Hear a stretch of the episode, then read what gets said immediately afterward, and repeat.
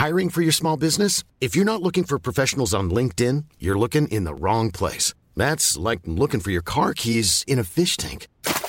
LinkedIn helps you hire professionals you can't find anywhere else, even those who aren't actively searching for a new job but might be open to the perfect role. In a given month, over 70% of LinkedIn users don't even visit other leading job sites. So start looking in the right place. With LinkedIn, you can hire professionals like a professional. Post your free job on linkedin.com/people slash people today.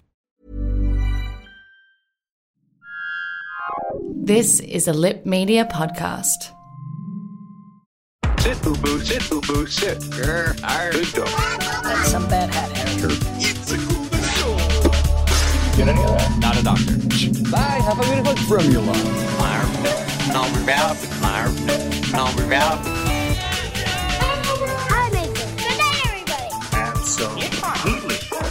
Hello and welcome to Hunting Seasons, the podcast that dares to binge watch, deep dive, and break down a season of television each and every episode. I'm Broderick Gordis. I'm Damask Leary. And today we'll be discussing Doctor Who Series 12. And to do that, we are joined by co host of the Dialogue Options video game podcast, Joel McDonald. How are you doing, Jolie? I am very good. It's a pleasure to be here. It's lovely to have you on. We've what, sort of been talking, you know, about having you on for a while. It hasn't Yes. necessarily been the best time, but uh, Doctor Who came up. Was like, you know what? I know a big Doctor Who fan who might want to join in. Yeah, yeah. No, I, I definitely. I'm, I'm very excited to talk about this. Yeah. I think you were pushing me to watch this show, actually, this series. Uh, You yeah. were way ahead of me for a long time there. It's funny because I've got no one else really that.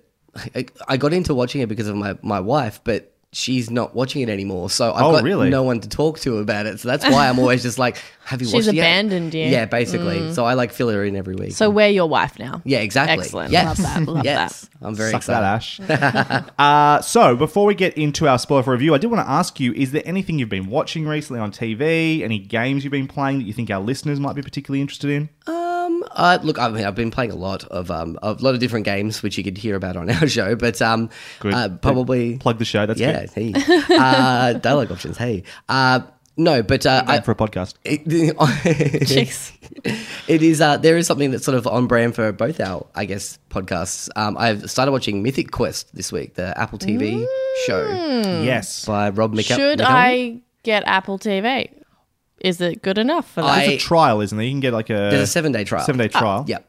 I wonder if I've already trialed it though. I feel like I've trialed everything at this point. Anyway, go on. Sorry. It's Joe. uh, no, honestly, it's. I'm what's really the enjoying it. premise? So basically, it's set in a like a video game development company that makes this game called Mythic Quest, and then at the start of the series is like them about to release their second, like their biggest expansion yet, called Raven's Banquet. So the full title of the show is Mythic Quest: Raven's Banquet.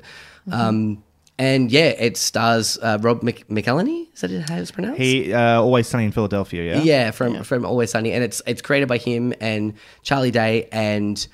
And Ubisoft, I and- think, or the which- actual video game studio is behind this as well. it's it definitely adds to it because um, there's a lot of like you know the, the the like transitional scenes are like shots from a video game and it's very much there's a, an Ubisoft game called For Honor and it's very much using the assets from that and I'm like Gotcha. I that looks recognizable um, but even just down to the fact that normally when you watch any sort of media that isn't video games about video games it's Terrible. yeah Feels pretty garbage. inauthentic. Yeah. yeah, this I think is the closest it's gotten to being representative of what it f- should feel like. Um, like all the terminology they use, they go to things like they go to a, a thing called StreamerCon, which is very similar to Twitch. They have their own version of Twitch, which is baked into it. Um, just uh, all the terminology. Um, there's an episode that features um, Girls Who Code, which is like the program cool. for yeah, like so for for um, young women, uh, um, like young, uh, young children who are women who are like uh, interested in the gaming industry and like giving them power to sort of move into that industry. Um, and there's an episode where they heavily, it heavily features that for the wrong reasons, but like, I mean, from the, Classic Always Sunny style for wrong Exactly. reasons. Yeah, love it. it's a little bit toned down from like traditional Always Sunny, Fair but um, it's I've had a friend of the show, Cam Williams. Uh, he said it was had community vibes. yeah, I can I can feel that. It has all that sort of stuff because it's uh, Megan Ganz as well. Uh, I do love Megan Ganz. So, She's a good yeah. writer. Wrote one of my favorite episodes, Community. Right. Great bottle episode. so yeah, she's she's a writer on the show as well. I think she's a producer as well. That's cool. Um, oh, that makes me want to watch it, actually. it's honestly, I there's an episode in the middle of the season which sort of the whole episode is pretty much completely unrelated to everything else that happens, but um, at the end they sort of tie it in. But it's got Jake Johnson in it as well. This is episode five. They were Yes. talking about this on the Slash Filmcast as well. Apparently, it is excellent. This It is episode, like Really? even if you don't like the rest of the show, watch episode five. It's like a short ah. film, mm-hmm. and it's supposed, supposed to be pretty great. Ah. It's probably the Okay, I want to watch it now. It's been free trial. I haven't tried it yet, Yeah. so I, I it's definitely nine think episodes about long. They're half hour episodes. It's easy to get through. I've ah. got like two left, I think, at the moment. Yeah. But I yeah can't recommend it anymore. I'm anymore. going to do it. Yeah, I think I might have to give that a try. So you're enjoying the show, like obviously episode five has been the standard, but you're Yep. enjoying the general episode to episode show around it. No? Absolutely, yeah. I mean, like Danny Pudi's in it as well. Um, yeah, uh, Ashley Burch, who's a like very prolific um, video game voice actor and writer, and she's also written for Adventure Convincing me, Time. Jolie. And You're yeah, me. and she's like heavily involved in it as well. And she's also a staff writer. There's an episode that she wrote. Um, there's uh, oh, the the voice actor of Is her brother involved in any way in the writing or anything like that? I don't think so. Okay. Not as I can see from the credits, but um, the voice actor of Hollyhock from BoJack. Oh, sure. uh, Aparna. I can't remember her last name, but she's in the show, and there's an episode that her and Ashley Burch co-wrote together. oh, that's cool. I do follow her on Twitter. She's hilarious. Yeah. Um, Yeah, she's really awesome, and she's really great in the show as well. Uh, it's I honestly, it's blown me away with how impressive it is. Sweet. Um, Fuck yeah. All right, I'm in. yeah, you convinced me. I'm going to One- watch it as soon as you guys leave. Uh, one other thing I did want to mention because this happened fortuitously uh, mere hours before we record this episode, there was an announcement made that HBO are making a TV show out of The Last of Us, which is Yes. sort of a premiere Naughty Dog developed PlayStation exclusive game. Um, started on PlayStation 3, was remastered for the PlayStation 4. I've only played it and finished it for the first time this or, or last year now. yeah, It is an excellent story. It's sort of a zombie apocalypse story, but it's focused on two characters, Joel and Ellie. Ellie. Yep. Um, and the story is very strong. The writing and the performances in the game are worth playing that game for on their own. yeah. Yeah, Um, I'm. I think it is a strong contender for a TV show. Actually, makes a lot of sense. absolutely.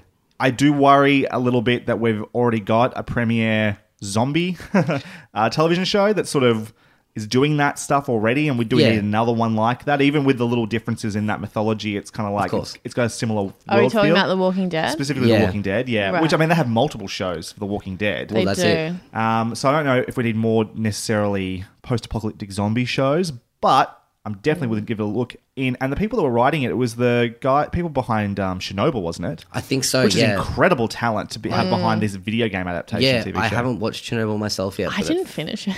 Oh, really? I got Oh, like wow. maybe like three quarters away through it, and then I was like, "This no longer interests me." Okay. Yeah. fair enough. Oh, it wasn't too bleak or anything like that. It was just. It was very bleak, but I was just like, "Yeah, no, I, I don't." Yeah, it didn't take me all the way through. I don't know why. Are you looking forward to this, The Last of Us, the HBO series? I am, uh, but uh, what I, I mean, if they do just retell the story of The Last of Us, I'll be, I'll be like, that's fine, it's okay. I think though that the world of The Last of Us is very, there's a lot there to dig into, uh, in terms of like there are other stories I feel like that could be told. Sure. Um, so like there's like a like a uh, we were uh, we were talking about this on a group message earlier on today about like I'm not a- in that group. It's a, it's a Fuck very nerdy video game group. You would hate it. All right, boys club. You would do what see Liam has done and mute it. Yeah, my wife has done enough. the same thing as Yeah. well. Yeah, Yeah, cool. um, it- it's basically like four of us now that sort of all chat, four or five of us. Uh, but it's uh, th- there's a like a resistance group called the Fireflies, Yeah. and uh, uh, hearing how they maybe came to be after Sure. everything went to to. There'd to be hell. stuff to mine there. Yeah, I'd like to see that. But I don't think they're going to do that. I don't know. I'm at that place now with a lot of TV show where if they can just keep it a focused story, tell it well, like it's big enough to be a series more than a movie, Mm. but maybe it, do- we don't need to try and make it something bigger than it is than that as well. Similar to what I feel about like Watchmen. Yeah. like that was great. It wasn't a necessarily adapting; it was its own thing, which was very helpful. But that thing is one and done by the looks of things, and Yeah, that is beautiful. mwah, Right, yeah. beautiful. Mm-hmm. Do that. I, I need to watch that as well. Oh, you'd fucking So- shit yourself, Yeah. Joel. It's so good. I watched the first episode and I just I like life got in the way and I haven't got back to it yet. But yeah, I'm definitely gonna get back well, to that. forget life, forget your family. Yeah, Watch, watch, exactly. Yeah. All right, let's get to our spoiler-free review of Doctor Who series twelve. Let me clue you in. Season in review.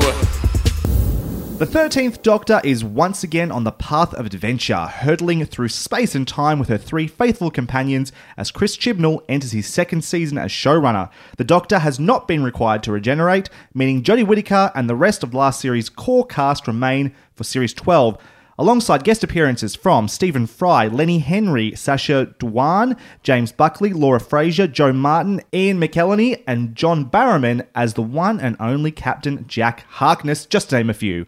Series 12 consists of 10 episodes, each coming in at around 53 minutes and took us approximately 8 hours and 55 minutes to watch. Doctor Who will return for Revolution of the Daleks, the next in a long line of holiday specials, and for a 13th series expected to air in 2021. So, before we get to our reviews, I did want to ask Joel, we'll start with you. What's your relationship to Doctor Who? How long have you been watching for? What parts are you familiar with? Do you have a favorite Doctor? And particularly, what did you think of the previous series, Series 11? That was a lot of questions. Right. No, no, I was prepared for All this. right. I've actually been thinking about this. Yep, your thesis, you got it? Yeah, cool. Uh, let me just pull out my notes. Uh, Expecting a lot here. Uh, no, so I, I actually got into Doctor Who because of you, Brod. Uh, I remember watching the first Because of you. Yeah. one of the the first to that song. episodes that I watched was um uh one of Rose's final episodes, I believe. oh, yes. Um, You hate Rose, Brod. I don't love Rose. You wish she was dead. oh wow, Yeah, no. Listen, I just I think there are better companions than Rose. She's overrated. I I, Go on. I, I, don't, I think you're I think you're right, but I still I still appreciate Yeah. Rose. Yeah, Yeah, totally. I Sure. think she's great as well. She doesn't appreciate Mickey, but that's a different story. Well, Let's move on. that's- mm, yeah. Uh, but no, so that was one of the things I was like, oh wow, this is actually really impressive. And then I, my uh, Ash, my wife, her her dad's really into Doctor Who as well, and so I, as a sign of like trying to, you know. Make good. It was very early on in our relationship, and I was like, "Oh, well, maybe I'll watch it." And like, I've got something to talk about with him. Things you do when you're courting. Yeah, exactly. Um, turned out turned out it was for the best because I, I freaking love it now. So uh, so I started with I watched from Eccleston onwards basically, um, with a brief break for most of Capaldi's run. Me too. Yeah. I did the exact same thing. Yeah, so I started Capaldi's and then sort of just fell off. I don't think for any particular reason. No. I just I just fell needed a break, I guess, from Doctor Who. I Did think you- that's what it was. I was. was so invested for so long, and then it, I wasn't as invested anymore, so I Right. could kind of just leave it behind. I don't think it's necessarily a bad thing to move away, come back when there's a bunch of episodes to get through if you want to, if you're feeling the love for it. You Yeah. know, it's that's not a bad thing. Did you get to the point where you had Bill as a companion? I, di- I think just before that, I think, yeah. So I, I, I, I know some stuff to do with this season that this most recent season, like there's like a like a, a minor attachment, like or connection There's there a there's a mention to Bill, and yeah. I was like, okay, interesting. Um, but from that, it has made me want to go back and watch some of his stuff, um, mainly for the River Song stuff. That's why I want to watch. Uh, the last River Song episode was a Christmas special. If you if you've seen that, then um, I actually don't think I have. Oh, it's, so it's worth a watch if you're a Okay. River Song fan. Yep, go on. Cool. Um, but uh, yeah, and so uh, when you know Jodie Whittaker got announced as the new Doctor, I was like, okay. And I remember talking to to you, Brad, and being like, oh, I'm thinking I might get back into it. You're like, it's probably a good point to do it. I said, well, all right. Uh, and I jumped in with. Uh, the last season, and to answer your question about how I felt about it, I think at first, after that first episode, I was like, because it had been so long since I watched Doctor Who, and I was like, it was all a little bit new and refreshing and like having Jodie as the doctor i'm like okay i'm feeling energized by this again um, and then as the season went on and then it finished and i remember talking i think with you guys about it as well uh, i was like I'm yeah sure at D and D we had lots of conversations. Oh about yeah, that makes yeah sense. i was like um, yeah it was okay it was fine um, I, I appreciate that they tried to do like the i guess monster of the week style of show but I think I, that made me realize that that's not what I come to Doctor Who for. Yeah. I like those overarching stories, Mm-hmm. um, and and yeah, I think season twelve may have fixed that a little bit. Cool. So, wait a second. I did want to ask: Did you have a favorite Doctor? Um, Which one you oh, oh boy, Big Um, question. it is a big question. I mean, it could change at at, at any time. Like I, I, I Nah, you have to pick one. one off Yeah. the top of my head, probably Matt Smith. Correct answer. I No, it's think, not. and not not just because, not just because of, of Matt Smith as well. I think that he- the stories that were within his Doctor's arc, I really liked as well, mainly because I like the ponds. Um, Totally. but yeah, I think that as well. And I, I remember finishing because I was at that point I was like binging a whole lot of stuff And I remember getting to the end of um, David Tennant's run and being very emotional and watching that last episode and going straight into the next episode, that which Matt Smith's first one, and me just sort of like sitting on the couch with my arms crossed, and I'm like, oh, I don't like this. And about three quarters of the way to the episode, I was like, okay, I'm in. He's great. I'm here. It was quite immediate, and it, which was a huge relief after uh, David Tennant. The Yes. eleventh hour is an incredible Yes. first Doctor episode. It is Yeah. way up there. Uh, Damask, just remind people not necessarily of your history of Doctor Who, but what you thought of series eleven. Um, I was pretty disappointed with it. Yeah, I wanted it to be really good. There were some aspects that I thought were fine, but um, the character development that I've come to really enjoy out of Doctor Who wasn't there, and so um, and the episode it was so episodic that I just didn't really enjoy myself. Yeah. Yeah, it was a very similar boat. I was not a fan of series eleven to the point where I was ready to say Chris Chibnall. Oh, you not wanted to fire back. people. You were was like- writing emails. I do remember Started- listening, I think, to your last episode about that, and you were very like anti Chibnall and that. Yeah. Started a You're like, kill him. uh, petition online just about to get rid of him. That didn't actually happen. Uh, who wants to go first with their review of Series 12? Any volunteers? I'll do it. Go. Let's go, Damask. Okay. The fact that you're asking for volunteers makes me slightly scared, but I'll go. All right. So, what is there to say about this season of Doctor Who that I haven't said about the previous season? This time around, we have a bit more of an overarching story that is reminiscent of a Stephen Moffat or a Russell T Davies season in form, but really lacking in gravitas or personal stakes. While, yes, we all got pretty sick of Stephen Moffat's obsession with magical women, he often did use those women's connection to the greater narrative to infuse personal stakes. He made us care about the grander things at play in the universe. This season tries at that, but doesn't really work. This season, we still have three companions too many, in my opinion. I spent most episodes hoping that this adventure would be the one to make them decide that they've had enough travelling and we'd get a new companion. I grew tired of them being line reading machines, ones that stare blankly back at the doctor, take orders, and then randomly espouse their love for her, despite the fact that I don't feel that love at all. On that note, they keep using the term fam for this doctor and her companions, and I actually think it's pretty fitting. Family are the people that you don't have to like or necessarily get on with, but who you're forced to spend time with because the random nature of the universe has put you all together. And the writers have certainly forced these four characters together with seemingly no rhyme or reason and told me that I should feel something. I don't. What I want from these four is friendship. I want them to choose one another because they understand one another and feel loyalty and genuine affection. Two seasons have passed, and I still need to see them bond, have a deeper understanding of how one another operate and why. What doesn't work is having another sit down between two characters at the 11th hour about how much they care about each other. You literally did that last season. You can't just keep doing that. It's not enough. I've spent between maybe 16 to 18 hours with these characters. I don't know them and I don't care about them. It's pretty fucking shit. That's my review. Okay. Right. All right. Uh, it's fair to say that I was not impressed with Chris Chibnall's first season of Doctor Who. While I enjoyed Jodie Whittaker's performance and a few standout stories, I was left rather cold and uninspired by the 13 Doctor's first run of episodes. I am happy to say that 13th second time around is at least a step in the right direction for me. Although I do agree with a lot of what you're saying, Damascus mm. will say. For starters, the series has some shape. As you were saying, there's sort of an Yeah. overarching plot here. Rather than roping There are a- improvements. rather than roping in a bunch of almost entirely disconnected adventures together and calling it a season, this one had distinct and related bookends, connected by a character driven mystery with a pivot point in the middle of the season. It felt like something whole, deliberately constructed, with an identity that would set it apart from other seasons and a plot line that strung me along into the next episode with the hope that we might learn a little bit more. Ha fucking zah. Even more of an anchor, this was the decision to include some familiar and iconic elements of the show's past.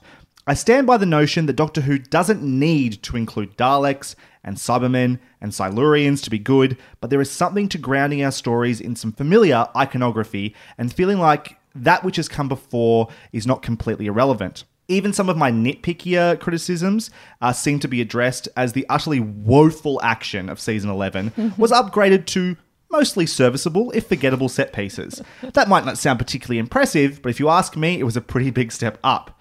One element that remained at least consistent with last season was the relative strength of the historically set episodes compared to modern day or future set episodes. I'm not sure why this is, but my guess would be that the sturdy foundations of pre-established stories, settings, and characters allows the writers to build an overall stronger episode, while anything set more than 10 minutes into the future requires more imagination from the very beginning and puts the creators a step behind. Yet, while some elements of the show strengthened, many of Series 11's weaknesses remained. At the top of the list, as Damask said, are the three companions, Graham, Yaz, and Ryan. If I had the power, I would ditch the lot of them immediately and start again. Very little about them work for me. They're just as flat, which is a word you used a lot in the last uh, review episode we did about them, and uninspired as they were last year, or maybe even worse, as many of the problems they were dealing with last season got resolved already, and so there's just not a lot of them. They um, had nothing to to do. Nothing. they're sort of just along for the ride. Can they be useful in an episode? Sure, they can get done what the plot needs them to do, but what are they adding to the texture of the show beyond that? They very rarely, if ever, seem to challenge or be challenged by the Doctor in any meaningful way, and are otherwise just plot checkboxes that need to be given something to do each episode, taking up screen time. This is always most apparent when Team TARDIS are split up into four different missions, spreading the story way too thin and preventing any of the companions from doing anything of real substance. Something else that's become more and more apparent to me is the weakness of the musical score. Uh, I respect Segun Akinola for trying something different, but in my opinion, his work does not compare to what we were getting from Murray Gold. I'm finding Akinola's work to be generically sci fi. I can imagine coming from something like Altered Carbon. Rather sedated and ultimately forgettable. There is very little going on that compares to the bold, memorable themes that Gold was able to produce, and nothing that gets my heart racing with excitement and the promise of adventure. Negatives aside, I am happy to say the Doctor Who is at least trending upwards again. Last series, I glumly wondered if we would ever get one of those Doctor Who episodes out of Chris Chibnall. If you're a fan of Doctor Who, you know what I'm talking about. Episodes so big with ideas, so full of hope or joy or tragedy or intrigue, or possibly all of those elements at once, that blows your mind and touches your heart in a way that only Doctor Who can. I'm talking about Blink, Vincent and the Doctor, The Girl in the Fireplace, Heaven Sent, The Family of Blood, The Girl Who Waited, The Doctor's Wife, Turn Left, Forest of the Dead, the list goes on. but would anything come from this new team that lengthens that list further? As it turns out, yes. What? Hmm. I obviously can't discuss the specifics until we get to spoilers, but I do believe Series 12 contains one of those episodes. Well, I'm oh, intrigued. This is Me not too. nothing. This is not nothing. And it gives me hope that maybe good things await the Doctor Are you in drunk her that episode? I've got no idea what you're talking about. Rant over. Joel, okay. what uh, do you think of Series 12? Uh, I don't have any particular notes or anything, uh, but overall, I I think it's probably best to preface by saying I'm genuinely a pretty positive person when it comes to. what are you saying about me? Yeah, Huh? when no, no, negative no. Nancy's, yeah, no, you're right. no, Fuck you, Joel. Get out of here. I, I think like I, I I have a hard time sometimes looking at things critically. I get swept up in the the moment of things Sure. quite easily. Um, always have, always will. I think, Yeah. but I You love to love things, as Jeff Cannata would say. nice. That's it. Yeah, Yeah. I do. Nothing Um, wrong with that. But it's great that I get to have like conversations with, with, with people like you guys, so I can actually do like start to like practice thinking critically. So I do agree with a a lot of what you're saying here. Um, I thought it was really fun. I Mm. li- like I said when I was talking about my like connection to Doctor Who, I really like those seasons that are that feel connected and have Mm. some sort of like arcing story overall. Mm. Um, I feel like albeit a little bit messy, uh, it, it was there this season compared to just like a Scooby Doo esque monster of the week. Um, which I think is why I sort of fell off a little bit. I was like, I didn't feel like the stakes were there because I knew Yeah. it was going to be resolved by the end of the episode. And I think like knowing that going into it as well, because they said it's not going to have anything connected. It's going to be all, you know, straight up episodes. And I was like, okay, well, there's no real stakes here. Um, in terms of the companions, yeah, I think I love Graham.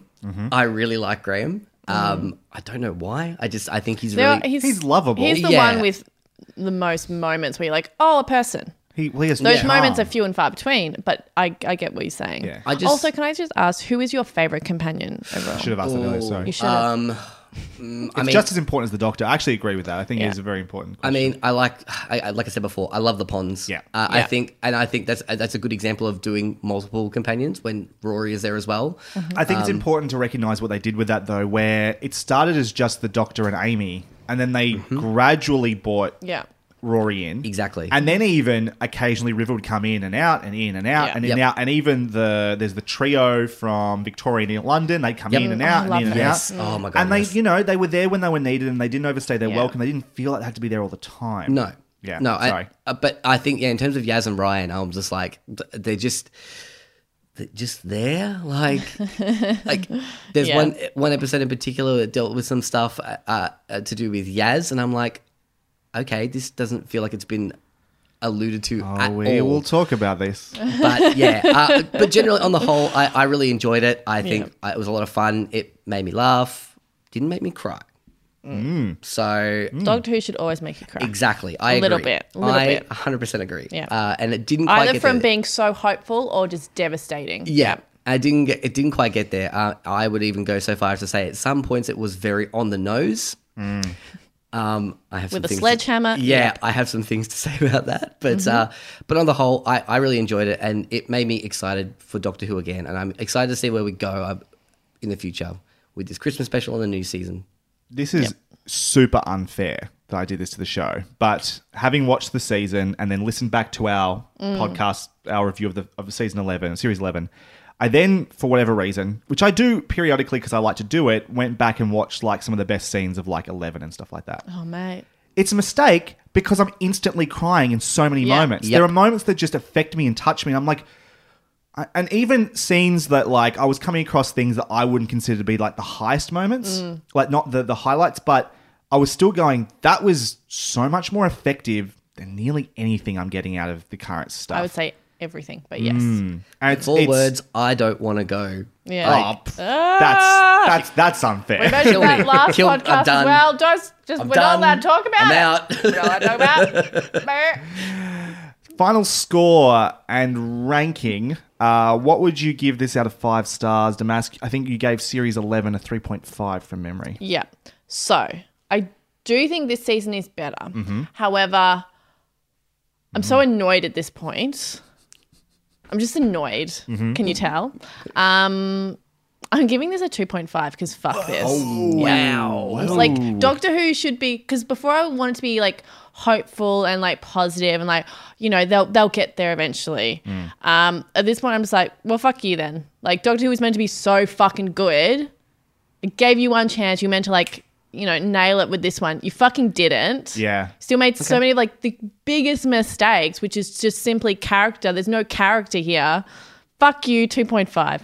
So I, it's it's funny because I think we've approached this from different perspectives. You went in with a lot more positivity. I was ready to ditch the show, and Yeah. so for me to see any Yeah. upward trend, I'm like, oh, this is good. And you're seeing like you let me down. Yeah. I believed in you, and you let Right. me down. I'm giving it a 3.5, which is a step up from my three from last season. Mm-hmm. I can't go any higher than that though. Like that is, and I do believe Doctor Who should be better than a 3.5. Yes. Uh, and so that I would say I'd rate this one higher than the. I do series actually rate 11. it higher than the first, but I can't go can't back and score it. change it. So yeah, Yeah. yeah. Do you? I mean, is that the feeling though? You would retroactively go back and give I would the previous one a I would give score? the previous one a 2.5 and this one a 3. Gotcha.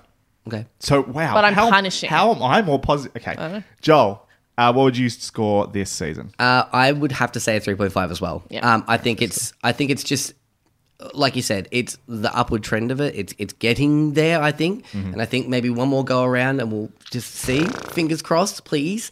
So much more patient than us. Uh, yeah, I like. I mean, I've got plenty of time to work, like wait we need for it. 60 so. hours before they fucking get it. Yeah, I know. Just like a couple episodes here and there where we get to know people. It's- Please. Fuck yeah. it hell. It's it, yeah, it, it does feel like they're just constantly bouncing around, and, and, like we have to keep going, keep going, keep going, and there's no time to sort of breathe. Um, Yeah. but yeah, I think uh, I probably would have been very similar to you and given given season eleven a, a three, um, and then yeah, this is slightly better. There's room for improvement, and it should be better. Hey, I'm Ryan Reynolds. Recently, I asked Mint Mobile's legal team if big wireless companies are allowed to raise prices due to inflation. They said yes. And then when I asked if raising prices technically violates those onerous two year contracts, they said, What the f are you talking about, you insane Hollywood ass?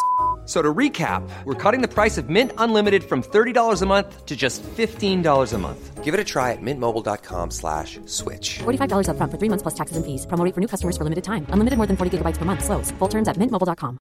I'm Sandra, and I'm just the professional your small business was looking for. But you didn't hire me because you didn't use LinkedIn jobs. LinkedIn has professionals you can't find anywhere else, including those who aren't actively looking for a new job but might be open to the perfect role, like me. In a given month, over 70% of LinkedIn users don't visit other leading job sites. So if you're not looking on LinkedIn, you'll miss out on great candidates like Sandra. Start hiring professionals like a professional. Post your free job on linkedin.com/people today. Hey, folks, I'm Marc Maron from the WTF Podcast, and this episode is brought to you by Kleenex Ultra Soft Tissues, your ally to help tackle your allergy symptoms this season. I love the change of seasons, but nobody loves pollen and all those other things floating in the air that make you sneeze during this nice weather. Kleenex Ultra Soft Tissues are hypoallergenic and allergist approved, so fight back against watery eyes and runny noses without worrying about irritating your skin. For this allergy season, grab Kleenex and face allergies head on. A lot can happen in three years, like a chatbot may be your new best friend. But what won't change? Needing health insurance. United Healthcare Tri Term Medical Plans, underwritten by Golden Rule Insurance Company, offer flexible, budget friendly coverage that lasts nearly three years in some states. Learn more at uh1.com. Before we dive into spoilers, we'd like to remind everyone that if you do enjoy what we do here, we would really appreciate you sharing the podcast with others who you think might also enjoy listening. We also appreciate your positive reviews on Apple Podcasts, Google Play, Stitcher, and Spotify, or whatever podcast platform you prefer. But right now, let's talk spoilers. You're now entering the spoiler zone. Spoiler warning. From here on, we'll be discussing everything that happens in series 11 and 12 of Doctor Who, though we may discuss some details of the first 10 series of New Who, and possibly, in fact, almost definitely, even some of Classic Who. Before listening any further, we recommend watching all of at least Jodie Whittaker's time as the Doctor. If you've not yet done so, proceed with caution. There are spoilers ahead. You have been warned. Deep dive. It's cool to know other people think about this stuff too. I'd like to start uh, just by talking about some of the sort of the bigger plot developments that come out of this series. We'll get to maybe individual characters and stuff in a second. Um, let's start from the very beginning. First two-parter opens with the return of the Master, first and foremost. Yes. Uh, uh, first of all, just our impressions on the new Master. Well, I didn't see Michelle Gomez's performance, and I love Michelle Gomez. Oh, that is Yeah. a shame. Yeah. She's chewing the scenery, but it is delicious. yeah, we've I've had this conversation before. Oh, I've seen bits and pieces of her, and I really do like. I do like Missy a lot. I have no doubt that she would be amazing because she's like the best thing in Sabrina. yeah, it's very Um, much that energy. Yeah, cool. So I'm sure I would have loved it. So I can't compare him. She plays really To well her? with Capaldi too. Oh, that's good. She's good. Um, She's a good mistress. Yeah, I didn't. I actually didn't mind him. I thought he was like pretty camp, and I was here for it. Yeah, Uh, Sacha Dhawan is the name of the actor, I should Mm, yeah. say. Apparently, he was up at one stage for the role of the Doctor before Joe Week. Really? Or he, that was considered, or or maybe a fan favorite at least. Oh, he's Um, a good actor. I can see that. yeah. Yeah. what do you think of the Master Joel? I thought he was great. I really liked it. He, he definitely had some uh, John Simm energy Mm-hmm. to it. Um, But I, I, at first, I was like, "Ah, please don't just rehash that." Mm. Um, but I think he put his own spin on it, and I think his like chemistry with Jodie Whittaker when they got the chance to actually have those, especially later on in the series as well. Um, I think I was relieved when he was in an episode because I'm like, oh, this episode's going to have like a nice bit of energy to it. Yeah. Which was good. absolutely. Yeah, he's quite a lot of fun. He's sort Yeah. of the Joker Yeah. esque sort of master guy in here, an agent of chaos and Mm-hmm. very, very, yeah, all over the place there. I mean, that shrinking device. yeah, It's cool. It has. Tissue um, compression, I I, don't think know if it's I'd call it cool. Um, it's it's cool. it's a thing. It, it's an old school Doctor Who thing. yeah, it just makes me laugh every time he does it because he's like so maniacal and scary, and then he just turns people into tiny D and D figurines. yeah, it just I just, me laugh. I just like to imagine that he's like playing with them when he's at home. He's like, Exactly. "Aha!" Making them kiss. Yeah, Yeah. exactly. Mm. Totally. uh, by the end of Spyfall Part 2, Mm. uh, the Master reveals that he destroyed Gallifrey Yeah. because of a secret that he discovered. Yes. What was our initial thoughts on this revelation that Gallifrey is honest- destroyed and all the Time Lords are dead? we all know that my memory is the worst in the world. Sure. And there were many seasons in Moffat's run that things were so convoluted that once the season was over and people were like, oh, what about this, this, and this? I'm like, I don't know what the fuck you're talking about. I, don't agree. remember any of that.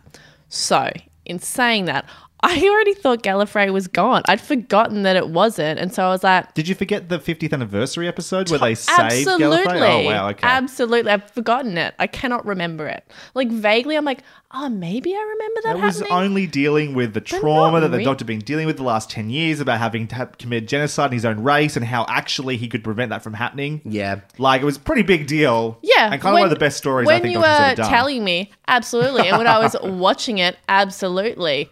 But my life moves on. And once Sure. I've stopped watching something, I've stopped watching it. it is interesting, though, because so I literally, I was, didn't, I was like, wait, oh, I guess it must have been. since back. we've been we we're new Who fans, right? We didn't Mhm. watch the classic No. series to re- any real extent. Yeah. Gallifrey has just been gone. Like that's Mm. we're introduced to um, Eccleston's Doctor, and that's his whole thing. It's like I'm the last Time Lord. Yeah. Yep. And then we find out the Master is still around. So There's wait, one were more- there more Time Lords in the old Who? Oh, the Time Lords were Classic all over the place. Oh, But really? Yeah, Gallifrey was a place you went to. Um, there were whole story arcs that took place there. Oh, shit. There were Time Lords all over the place. I always the thought he Mischievous was Monk and, always like- a tragic figure. and but is Russell that One not stuff. true? Hmm, No, no, no. He was just one of many Time Lords. He was a rogue one who went off and did his own thing. The Right. Time Lords Stole a police were Was a rogue yeah, one. Ran away. Were, yeah, he, they were a one. big part of it. Rogue. I appreciate that. Um, and then don't infer Star Wars in this house anymore. It's my house. Not, not anymore. uh, and then, yeah, the, between those eras, the classic Who and New Who, the big mystery was what happened there. Why was he the last Time Lord? We didn't actually know he was the one that destroyed Gallifrey, I don't think, at first. I think it was more of a Mm. mystery that he was just the last one remaining. Yeah. And then that continued on until we got to the the 50th anniversary episode, which resolved that. Yep. Brought Gallifrey bla- back, but they were hidden in like a pocket dimension. That's right. And then eventually he went there again during the Capaldi era. He actually went to Right. to Gallifrey again. I did remember the pocket dimension as like Yeah. they were talking about it. It was just like that initial though, like it's been destroyed. I was like, bitch, that's old news. Like I already knew about that, but Yeah. then I realized I was wrong. This is my problem with it. Mm. One of the things that I think I, I'm annoyed by this development is that it all it does is do a reset on what Yeah. we've been doing. You've What- limited your possibilities now. Yeah, I was very excited by the idea that bit by bit we'd start to see other Time Lords again. Mhm. You know, they would come back into the fore, and we could explore, potentially explore that culture and what that means, Mm, and yeah. like see the mischievous monk or see. Um, I don't even know the characters' names, but like other Time Lords that used to be in the series potentially, right. whatever. And then to just take that away again and revert back to what had been done in the um, Russell T Davies era and the um, Moffat era, it's like, oh, it's a why do that? It does seem very final with It- in terms it- of of Gallifrey and and and things that Especially when she releases the death particle or whatever it's called. in The last Yeah. episode, it's like, oh, we're really taking that off the table, are we? It's like and, and, and converting the ones that were that were there into fucking cyber masters, whatever they call it. It's like Jesus Christ, we're just like this is we're not going back there. Okay, I, I like the I, Yeah, I it like does the, suck. the cyber time lords thing. I kind of like that, but cool. Did you like their cool uh, outfits? Well, I did because it was kind of a bit of a throwback. Yeah, I like that. It was Yeah. very time lordy. I didn't I was know. I just didn't like- realize it. It was fun. and- but it was yeah, it was fine. I did not like it. I was like, "For- for- really? It was very campy. However, there was this big secret, uh, something about the. I, s- I think we're talking about the Timeless Child. Timeless Child. Uh, that series that had been mentioned, I think, in episode two of series 11 as well, but it never Mhm. really come back in any real way. Um, so that mystery was left hanging, and we we got the feeling we're going to find out what the Master was talking about at some stage of this season. Get to episode five. We meet a character named Ruth, who turns out to be another iteration of the Doctor that we've never met. Mhm. We don't know if they take place before Jodie Whittaker. We don't know if they take place afterwards. and Neither of them have memory of each other, Mhm. which is very interesting. And um, also, I just love the idea that they went back to using the chameleon circuit. I think it's called the chameleon uh, arch. It's called the thing that uh, the master had been using, Right. as in John Simm's master, but Mhm. also David Tennant had used to pretend he was human to hide from Mm. people who were chasing him. Yeah. Because that's a fucking cool use of that device. It's Oh, yeah. amazing. Um, and to reveal this other person is another doctor, Mm. I thought that was bloody exciting. I And was, excited by that. I Yeah. love that episode. And when I talked about the episode that was one of those episodes, that's the one for Yeah, me. I, I Really? It was because A, I thought the actress portraying Mhm. uh, this new doctor, this Ruth doctor, Ruth, yeah. was great to the point where I kind of wish she was our doctor. And also because it was mm-hmm. just mind bending, explode, and blew the, the made me again excited for well, what's the potential story here? It made me and the doctor for the first time in a while I thought was challenged. She's all of a sudden mm. going, I don't understand what's going on here. No, she'd had her shit together for a while. Uh, Gallifrey's gone, apparently. The Master is back. Now, this is other version of me that I don't recognize. Mm-hmm. Yeah. Like, there is uncertainty and confusion, and she starts to even get a little bit snippy at times with her, which is not a lot, but Yeah. starts to show a little bit of a rougher edge because she's distressed by this. I thought that was very helpful. I, I I think that yeah, very similar. That episode was the episode where I, for a period of time, especially after Orphan Fifty Five, episode 3 Mhm. Just garbage, like Yeah. hot garbage. Hate that. Which sucks one of 'cause the I'm- worst episodes, if not the worst episode of Doctor Who I've ever seen. Yeah, I It's agree. laughable. And it sucks. Yeah. I was really excited because it's James Buckley. I think isn't I- it? yeah, and I love James her. Buckley. Yeah. And oh, I- sorry. I thought you were talking about the woman who played Oh no no no! the Just- mum, Uh, the actress's name. the surprise mum i- the surprise mum. Oh, in the s- episode three. Oh, uh, that is. Oh, yeah. Sorry, uh, do you mean. So when you say surprise mum, you mean uh, the woman with the guns, like she was in charge of the Yeah. operation? Uh, that was Laura Fraser. Yeah, I love her. I love her too. Yeah. Uh, we talked, it's funny enough, a couple of episodes ago, we talked about A Knight's Tale. She's the She extremely is attractive the blacksmith. blacksmith, yeah. But she was also in Breaking Bad as well. With Okay. American accent, I didn't recognize And she her was the she in a lesbian show called Lip Service. Yes, we did mention this. We Yes. talked about some Breaking Bad. uh, yeah, I love her as well. I was happy to see her in the show. It was a terrible episode. It's- I feel bad for her. I'm like, Yeah. fuck, I'm so sorry that you were a part of this. It felt like Captain Planet, but worse. Like Oh, like, way wo- it GI way Joe, worse. GI Joe messaging at the end of just like you need to do How care much of your shit planet. can you put in one episode? The point mm. of like the reveal of like, and I'm your daughter. I was like, for fuck's sake, it was already a bad episode, a boring episode, It was and then you put these shitty. Re- Oh. Yeah, the Planet of the Apes. What they're the fucking. I'm your bad. daughter. Yeah. The it's oh it's Earth, and yes, it's about climate change. I was like, Yeah. fuck you all, It was- fuck you all. This is so terrible. so bad. A But problem we talked about last series was that the show felt particularly preachy. It's not like the mm. sh- like Yes. Doctor Who couldn't be about things like environmentalism and stuff, environmentalism and stuff like that mm. before. It has been plenty of times. Yeah. it's been clever about it though. It's been well. I just never felt like plot and theme have ever been so disconnected. They're Yeah. usually much Yes. better integrated. Yep. And they keep it uh, at least a little bit personal with a companion or the doctor or someone is you feel Well, the story, story that happens throughout that episode really has nothing to do with the the sermon we get from the doctor at the end. no, it doesn't. That's what's at nuts. all. It's, It's- just like what? Where did this come from? But that happens multiple times. I would argue that also happens in Can You Hear Me? Which is the Yeah. episode you were talking about with the Yaz stuff, right? Yeah. Where it's like we open and our companions are back on Earth and they go like back to their past lives for a second. I was so excited. I'm like, oh, now like this is going to be the episode where Yeah. we really kind of connect with these people. Yeah. and they like each have a moment. Ryan, his mate, is struggling. Um, Yaz is having this like anniversary dinner or something with her sister, and Graham is kind of worried that he might get cancer again one day. And then the mm. episode happens, and it- yeah, it's about like nightmares and stuff, but it's got to do with these freaking god creatures that are playing some stupid game, and then mm. they turn their own fears against them and lock them away again. And then we kind of just get like a little bit of an epilogue where Ryan's friend is getting therapy or is or is in a men's group and Yaz had this moment three years ago of weakness mm. that doesn't play Yeah. into a current character in any way. No. And we're meant to feel something for that. yeah, it, Yeah. I Ryan like. Graham has a very non-conversation with the doctor that resolves his whole mortality I fears. don't understand. Uh, yeah, mm. yeah. I, I- It's just it it, it though it's like they added How- in how- those sorry, themes at the Just to start and the end remind of the episode. me, Yes. how do they defeat the gods again? Um, they and I, I'm going to struggle to remember because it was Mm. uh, there was one of those episodes was like uh, Twitter. Um, I believe what happened was they got on the ship, they released them, they went down to Earth, Yeah. and then I they remember that. they're going to feast on everyone on it Earth. featured Yeah. everyone's thing, Yeah. and then they But how do our heroes win? they win? trapped them back in the prison that the the the Oh, woman was she, in. What, like, didn't she? bothers- She used the Sonic to hack the wet willy fingers.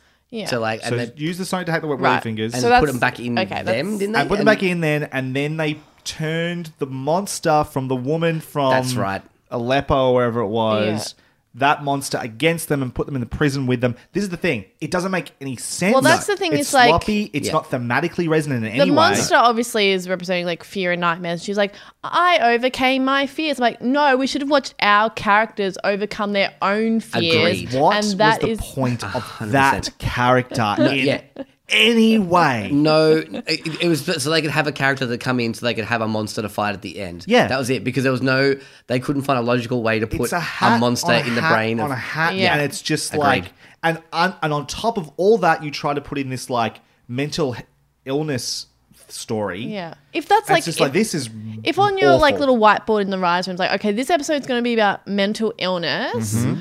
Then it should be like either about yes, overcoming fear, but also being able to do that through the tools of like you know friendship and community Yeah. and all that stuff.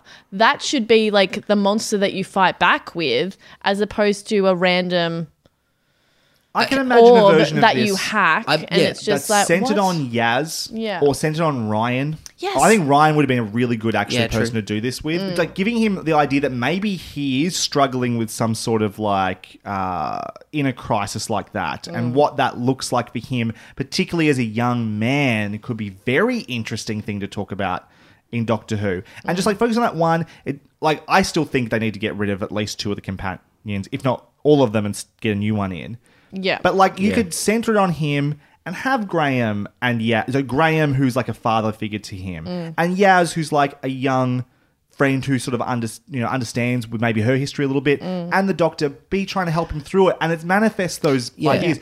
Don't give them all these terrible half baked fucking versions of it to put in there. It's what I so Just- shit. Sorry, just to remind me, um, Ryan's like balance thing, like hand-eye coordination Uh, thing, has yes. that been cured?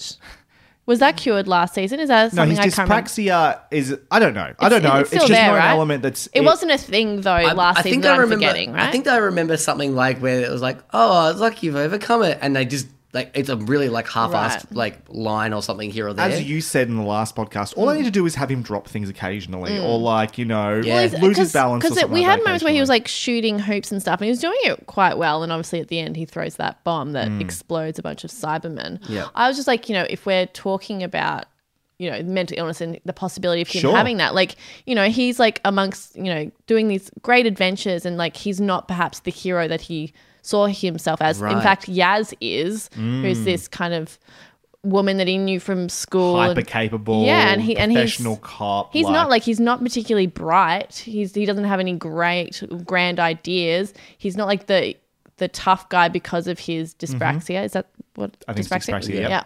Um, yeah, and he might have some sort of crisis there Yep. about that. Um, and we could explore that in some manifest way. that as some alien Yeah. monster and do that, and but Exactly. just keep it focused on monster the called toxic masculinity. Oh. Who knows? Who knows? If they want to preach at me, there, I'm giving them ideas. At least be focused in your preaching. At least have that preach. Like again, I think Doctor Who can absolutely be about things. It just needs to be incorporated into the plot, 100%. organically, and Yeah. not feel like it's laid on top of everything That's, else. that's I, going I on. think you're you- you're 100 percent right. There's there is the potential for a good episode there, and like an episode dealing with these kind of things. I just think it was just they Poorly they dropped the ball instead of Ryan. Um, Yeah. it's Ba-dum, chee. Yes. Nice. I like that. Uh, other big reveals. Obviously, in the last episode, we find out the Doctor is the timeless child. Oh my god. whoa. Who would have thought that? Uh, which means she is essentially the progeni- progenitor of the Time Lords. They found her. Progenitor. Yeah. Hello, terms. Found, found her uh, as an orphan living underneath some sort of temporal schism or something like that, Mm. and was adopted by a pre-time Lord Gallifreyan, and they she accidentally died, but well, accidentally had a tragic accident that should have resulted in death, Mm-hmm. but instead she regenerated. From there, she was experimented upon and possibly made to regenerate multiple times as a child, Yeah. Yeah. which suggests that she was deliberately killed multiple times, Yeah. which is very fucking dark. By and I her wouldn't mum. want by her quote unquote mum, adopted mother. Very interesting uh, to see what that would be. I'd like to see the doctor confront that person in the future, maybe. Mm. Um, and yeah, that so the Time Lords got Yeah. their regeneration abilities from that. Do you think like if we've then destroyed Gallifrey, which we're all pretty sad about because it limits possibilities, will we discover a new species that naturally regenerates, which uh, we assume the Doctor is? I don't. It's a question of this. It's- okay, yeah. This is what I like about this thing, right? Mhm. Is that it does feel like the Doctor's a fairly known quantity, had been a fairly known quantity up to this point. We'd Mhm. explored, you know, we'd figured out the the hole that was between um, the eighth Doctor, the ninth Doctor. Doctor had been filled in. We'd seen a lot of his history, uh, her history, childhood, like bits and pieces where they we didn't know like the her, his or her original name or their Mm. parents and stuff like that. But it, it felt like we knew enough, Yeah. right? We'd seen Yeah. childhood moments and stuff, and so because it becomes such a known quantity. To add in this element of like, well, actually, you're this other thing that we don't understand. Mm. Yeah.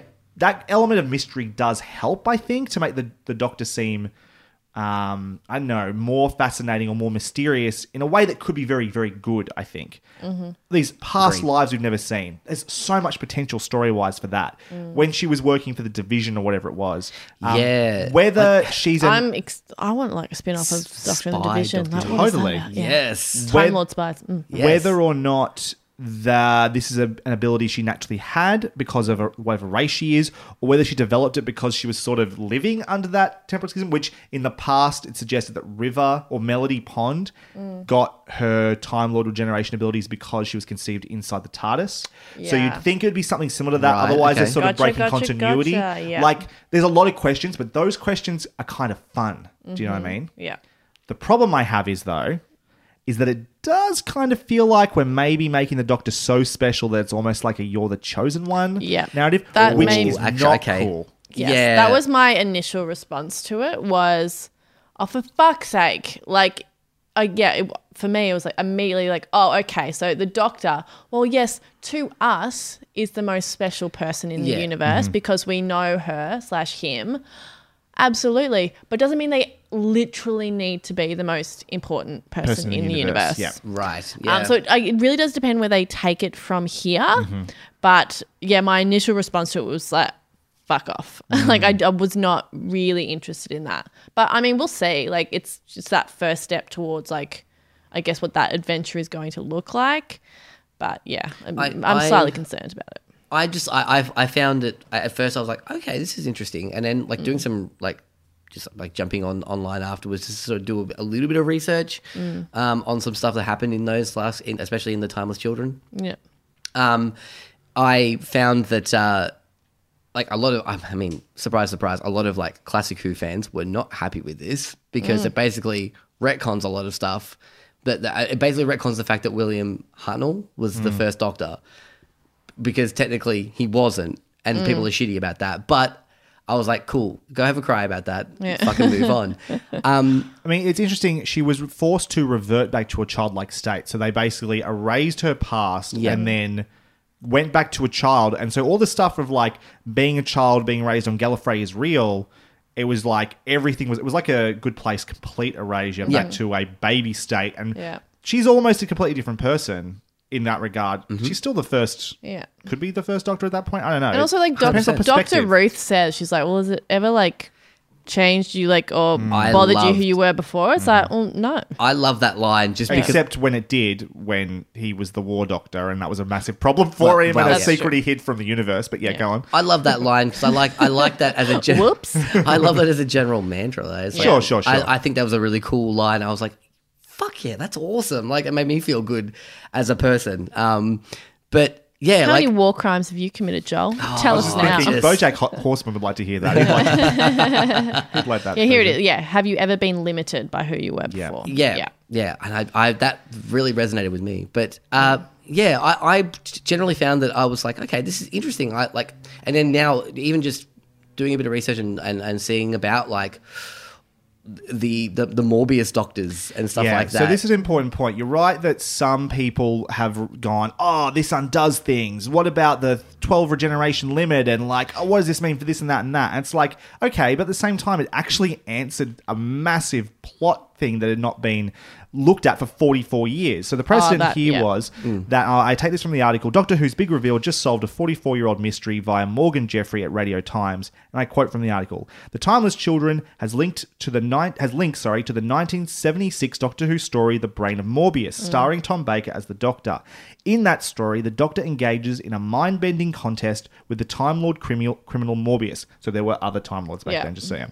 The machine, uh, as he struggles against the powerful Morbius, the machine displays the Doctor's face and that, then that of his previous incarnations, as played by bon, uh, Jon Pertwee, Patrick Troughton, and William Hartnell. But it doesn't stop there. The machine then displays eight more faces. Though some fans have argued that these eight faces depicted past incarnations of Morbius, the intention of the Doctor Who production team, and I've watched the clip, the intention of the clip was to suggest that there were um, uh, pre pre Hartnell incarnations of the Doctor, and you actually see those eight faces when she's breaking out of the Matrix Yes. at the, in that last episode. Um, you go through all of those things, and then you see those eight faces, which are all white men with scraggly seventies beards, I might add. All, all production. They're all production team and members. scriptwriters We've gone through like phases, Yeah. haven't we? And then it ends on Ruth, right? So there's this deliberate suggestion that we're traveling back through the Doctor's timeline Yeah. there and specifically answering that question that's been part of the lore and unanswered for 44 fucking years. That's Yeah. pretty cool. I think Yeah. that's really awesome. And it Um, could be so much fun. Yeah. Depending on how to Can do be fun. Yeah. 100%. The problem will be is if if there's a fucking prophecy Mm. or if there's any suggestion that she's some sort of celestial being or Yeah. like guardian of the universe, god type creature. Yep. Fuck that. But if the suggestion is Oh, God. that she was an accident that was happened upon, that yes created the Time Lords, but she was abused and used to the Mm. point where they deleted her memory to forget it and she's been running away from that very traumatic past that she doesn't even really remember her entire life and that's part of the reason she's on the run away from the time lords that that can work As- as- totally work. I really enjoy that, Brod. Thank Yeah. you so much. You're making me like feel happy again. And it I could really appreciate yeah. it. but they need to but if if it leans into that Mm. chosen one Yeah. thing fuck it Which I mean, look, it, it, it, at this point, it could very well go either way. Mm. Like, or it could go something completely different that's even more rubbish than. Mm. Or they both can of them, completely but- ignore it and not go back there again. Like we don't, there's no, Well, that's there's it, not true, yeah. even a promise that there is more to be told from Yeah. this. Um, it- they could leave it alone for 44 years and come back to it later. Like Yeah. we just don't don't know. Uh, let's I mean, talk- the next season could be just like Doctor Who in Orange is the New Black, but we'll see. We'll find out. You know what? Uh, that sounds kind of interesting. Hey, they've done similar stuff. I think there's a whole season or like a 14 episode or something like a big arc that's just the Doctor on trial. That's just him on Oh, Gallifrey, just in a trial. Like that's uh, it's a it's a notable part of ah, Doctor Who Sounds like history. the last episode of Seinfeld. Yep. Yeah, something like that. got it. Um, ah. let's talk about the Doctor, though. Mm. Compared to last season, did we feel like we knew the Doctor better? Do we have any more attachment to her? We talked about. I I struggled, I think, with Jodie Whittaker's first season to really know what the idea or the thesis mm-hmm. behind this version of the Doctor was. I felt like I understood that with Eccleston and with Tennant and with Matt Smith and even with Capaldi. But Jodie, I was struggling to get like she was fun and I liked the mm. performance, but I wasn't really sure what we were tr- getting at with this version of the Doctor. Mm. Did you think it was any better this season? Well, now that we've yes, I connected with her more. The problem remains that like how we learn to love the Doctor, no matter their reiteration or is iteration? Incarnation? Incarnation. Thank you so much. Regeneration, Um, is through the relationships they make. definitely. Um, so there is still a huge lacking. And I think now that we've spoken a bit about it and we're talking about past trauma, particularly childhood trauma, it really makes a lot of sense that Jodie's um, performance of the doctor is very childlike. Sure. So we're talk- yeah. talking about a, a regressed person Mm-hmm. Reliving trauma or having to perhaps deal with childhood trauma. I think it's probably a really good move if they that's if they do that.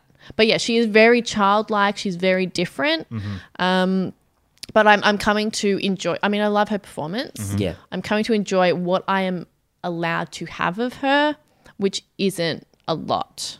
in what sense? That, that in, there's like- not enough focus on her, do you There's think? There's not or- enough seeing her really connect with people. Yeah.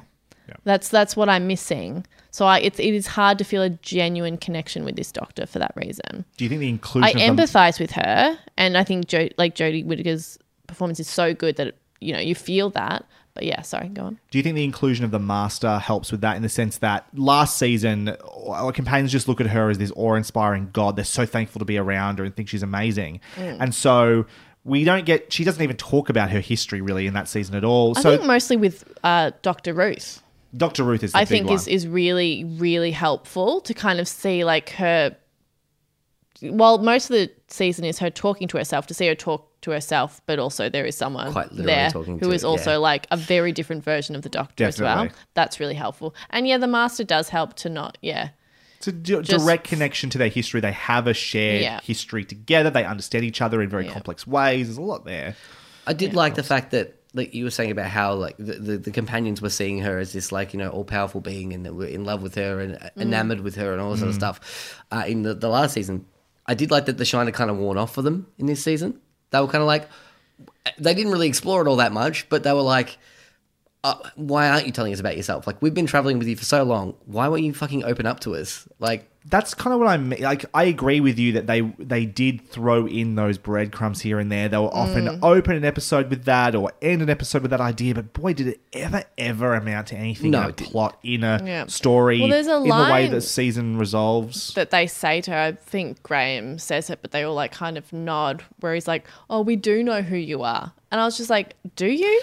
I Do didn't hate that. I know I know what you're saying there. That moment. I just like, um, yeah, there's there's lines out there that exist, sure, but like, I want to fucking see it. Yes. I want to see that they know who she is. That's my issue. the Ugh. sentiment might be uh, notable or or positive or something you want to see, but it's not backed up by Yeah. what you're seeing on screen. I agree. Uh, in general, though, you're enjoying the Jodie Doctor. I mean, I- I- everything you, guys said is true. Like, I love her performance, and I think that's what gets me through it because I, I think she's genuinely refreshing and fun and entertaining to watch. I think having the master there, I think they had really good chemistry together. Mhm. Um, and because Sacha, his performance was amazing as well. Mhm. I really liked how like you, when you said about like he was very Joker esque, I Mm. was like, that's exactly what it is. Mm. Um, and I, I really enjoyed that. Uh, but yeah, I just she's doing the best with what she's been given. Yeah. To Do you- work with, it- the- I think. uh, we talk about writing a lot, and you can like look at just the individual lines in terms of dialogue. I think is not particularly sharp or all that fun. There are moments that work mainly through performance and anything else, but it is the the quality of the stories and the structure and all of that is where she's completely let down. I think. Yeah. There's Yeah. just the opportunities there to do anything more interesting than just talk to herself through a problem and then go, "I'm brilliant." Mm. Doesn't doesn't get tend to get much further than that. No, there's only I think one line that I half chuckled at, which was it was yeah Ruth saying it, which like the guy at the cafe puts down the dossier, Yeah. and she's like, "Is that an actual dossier?" Like, that made me laugh. But gen- like I used to have so much more fun. I think they've tried to make her so high energy and fun and wacky, but it feels so much less fun. It's just like I'm not laughing. I'm not like excited that my friends are going off on an adventure and all that kind of stuff. It's just yeah, flat. Like I said, It feels like that coming into time. it that, that that they felt like they were on the back foot because they were going to get a lot of backlash because I definitely don't agree with this, but like the, you know a woman's becoming the doctor and like Mm. so they were like we need to give her something. Oh, she's crazy and kooky. Mm. People will love that. They love that with all the other ones, and it, the the reason why we liked it with previous iterations of the Doctor is because they backed it up with story. It was nothing to do with gender. It was nothing to do with race. Mm. It was just they had genuinely interesting stories, and I think we sort of got there a little bit at the end, but it we was very started convoluted. to. Yeah, And the thing that I really miss, again, is like unfairly, but maybe not unfairly, go back through some of the old doctors that I love, is that there's all there's this ability for the doctor to get real serious and kind of dark and Scary. very Scary. scary. Yes. Mhm. Like the doctor is also an intimidating presence at times. It's like when you have a teacher that you love so much, and then Yep. all of a sudden they start yelling at someone in class, and you Yeah. are the most terrified you've ever been in your fucking life. Yeah. Like, Uh, yeah. why are you yelling? Yeah. And there is a little bit of that. There's a bit in the last couple of episodes where she's talking about how this is not a flat team structure. I am the center enjoyed of that. this. I was I'm at like, the peak. I'm the Mm. peak of this, right? And she took charge and was like, "You don't get to make a say here. This is fucking my decision." Yeah. Um, That was probably the only time I've really felt Jodie Doctor getting to that. Yeah, I think there were there were parts where we were getting there. It was like, oh, we were getting this like you know she's starting to get a little bit frustrated with like Team TARDIS asking her all these questions and everything else that was going on, and the master coming in and interrupt, and she was just like, enough already, okay? Everyone just shut up. Yeah. Let me do what I'm trying to do here. Mm. Um, I actually really liked that was I. I'm not going to say if it was my favorite or not yet, but uh, I, I really liked. Oh, I wonder. uh, the the, the, the, uh, the haunting of Villa Diodati. Mm-hmm. Um, I I think it was one of the episodes that like it, it could have uh, operated as a standalone episode, and I was still very invested in it. Yeah. uh, it had little breadcrumbs in there that, or things that were setting up for the the final two episodes. Mhm. Um, it it was a like a period setting as well, which are generally kind of fun. Yeah. Um, and it was. I found it genuinely terrifying at some parts. There were Mm. there were scary elements to that episode. Um, I don't do super well with horror. This is true. Uh, I'm, I'm not great with horror, and, and there was no jump scares in that. But there's, this is the type of horror I like. There was this like, Mm.